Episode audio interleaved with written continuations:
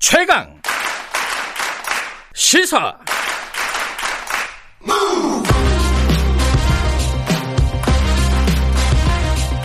지금 여러분께서는 김경래 기자의 최강 시사를 듣고 계십니다. 네, 어, 의료계 총파업 얘기 좀 해보겠습니다. 어, 집단 휴진이라고 할 수도 있고요. 지금 정부에서 업무 개시 명령 발동을 했고 대한의사협회는 어, 뭐 무기한 총파업 가능성도 지금 거론을 하고 있습니다. 지금 강대강으로 치닫고 있는데 양쪽 다 얘기를 좀 들어볼게요. 먼저 정부 쪽부터 들어보죠. 보건복지부 김원주 보건의료정책관 연결돼 있습니다. 안녕하세요. 예, 안녕하세요. 네, 업무 개시 명령을 어제 발동을 하지 않았습니까? 예. 이게 처음이라는 거죠? 개인 의사한테 발동을 한 것은? 그 전에 의료기관에 대해서 발동한 일은 몇 차례 있었습니다만 네. 개인에 대해 발동한 것은 이번이 처음으로 알고 있습니다. 그렇게 강력한 조치를 취하게 된 배경을 간단하게 설명해 주시면요. 어, 여러 가지 이유가 있겠습니다. 역시 지금 수도권이 네. 그 코로나 사태가 이제 위중한 위기 위기의 단계이고 네.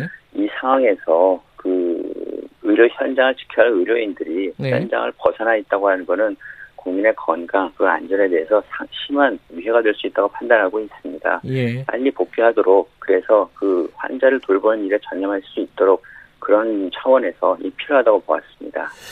이게 이제 뭐 의사들을 비판하는 여론도 있고 근데 일부는요. 왜 그러면은 이런 시기에 이런 중요한 정책을 뭐 의사 증원이라든가 공공 공공병원이라든가 이런 정책을 왜 이런 시기에 뻔히 반발을 예상하면서 밀어붙였느냐.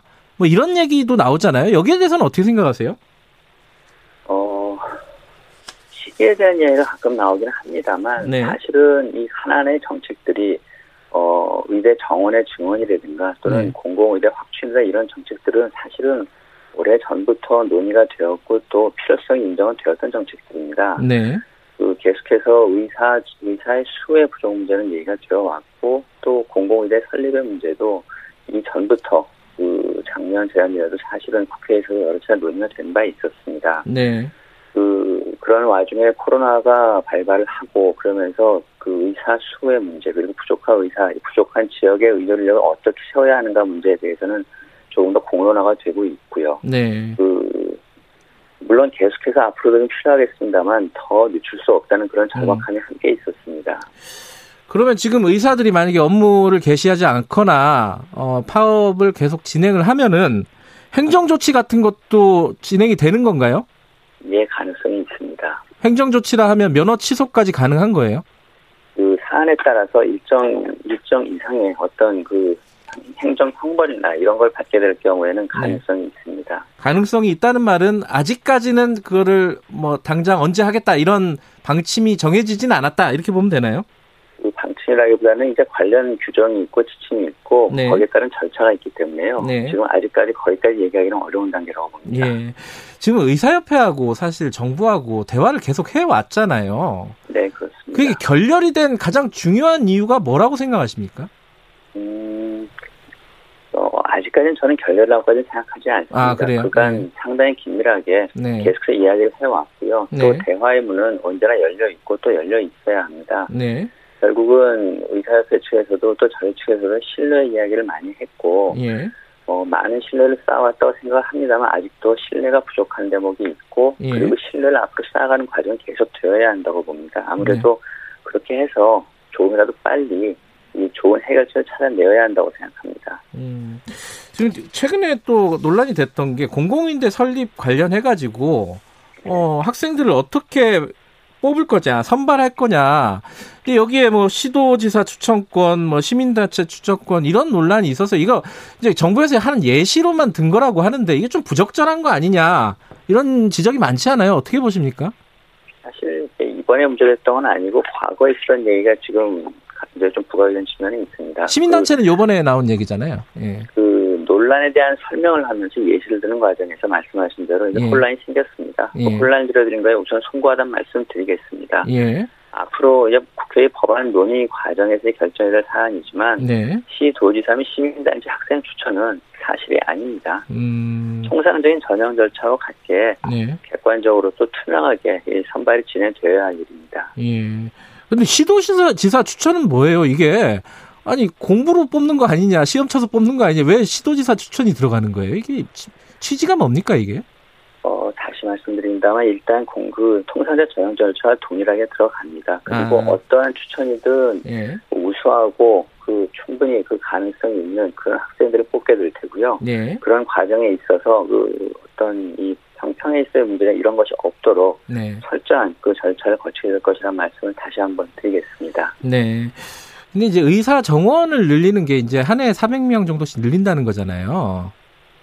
네네. 근데 이거 부족하다. 지역 의사 지역에 10년 동안 하는 것도 그것도 이제 사립대 병원에 이렇게 하는 거는 부족하다. 오히려 공공병원 같은 것들을 공공의료원 같은 것들을 더 확충하는 게 근본적인 대책 아니냐.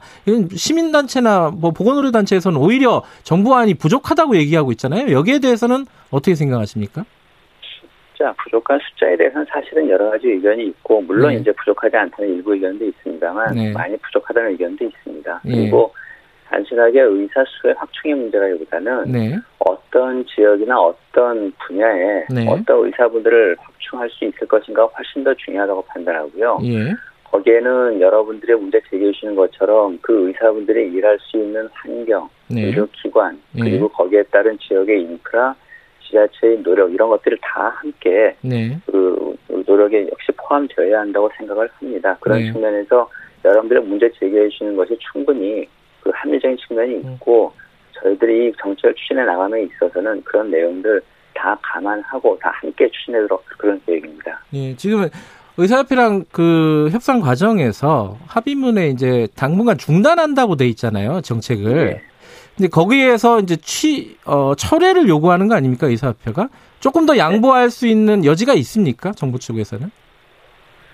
정책을 철회한다는 거는 사실은 저희가 이제 그 코로나에 특히 수도권 코로나가 이렇게 위기인 상황에서 네, 정책의 추진의 중단에 대한 의사를 밝힐 수 있다고 판단했습니다만 네. 그러나 정책의 완전한 철회는 네, 오랜 기간 논의하고 결정했던 사안을 어떤 면에서는 전면 백지화한다는 의미이고 네. 거기에 따른 숙고의 과정과 또 사회적 합의를 거쳐 결정됐다는 측면을 감안했을 때 네, 그것을 다시 원점으로 돌린다는 이런 것은 저희로서는 좀 받아들이기 어려운 측면이 있습니다. 네.